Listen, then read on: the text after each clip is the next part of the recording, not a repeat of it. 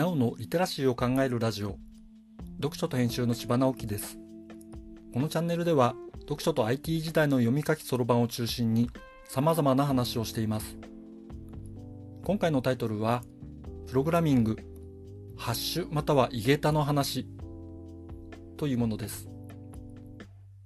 標準的なキーボードの左手上の方、数字のさんのキーをシフトを押しながら押すと出てくる記号の話です。この音楽記号のシャープみたいな記号のことをハッシュマークと言います。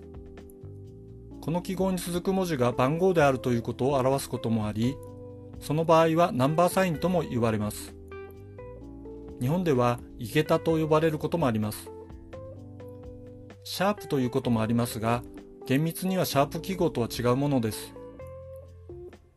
ハッシュという単語には切り刻むとか寄せ集めるという意味があるようです。最近は エスエヌエス などでハッシュタグを表す記号として使われていますね。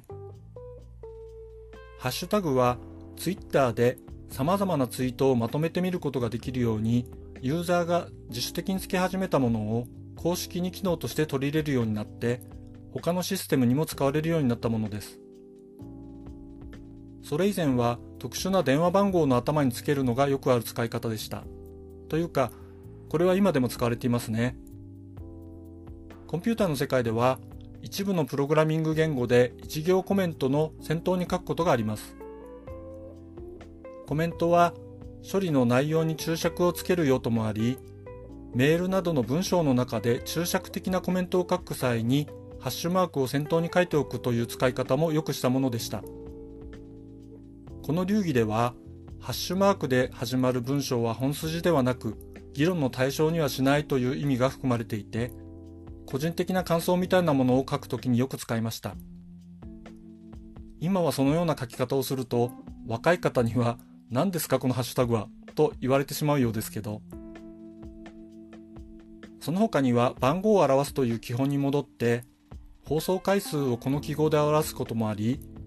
この配信のタイトルでもそのような使い方をしています。また数学では素数の階乗を表す記号でもあるそうです。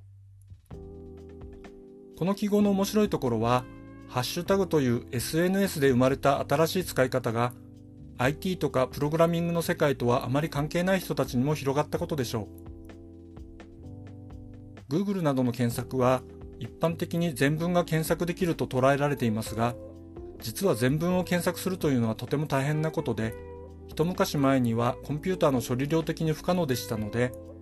何かを検索するにはキーワードをつけてそれだけを検索するということが行われていました。今でも主要なデータベースはそのようなやり方です。そういう検索用のキーワードをもっと自由につける方法としてハッシュタグが使われるようになりました。だから本当は適当につけて良いものではなくて、きちんと考えてつけるものなのです。いくつつけてもいいですけど、ハッシュタグの付け方は情報をどのように捉えているかという観点で見ることもできるものですから、実は自分の情報リテラシーを公表しているということをちょっと頭に入れておくと良いかもしれませんよ。今回はハッシュマークの話をしました。キーボードにある記号の話、まだまだ続きます。お楽しみに。読書と編集では アイティー を特別なものではなく、常識的なリテラシーとして広める活動をしています。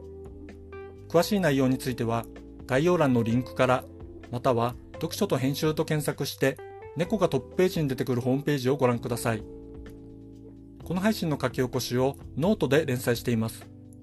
概要欄にリンクがありますのでフォローいただけると嬉しいです。今日もワクワクする日でありますように。千葉直樹でした。ではまた。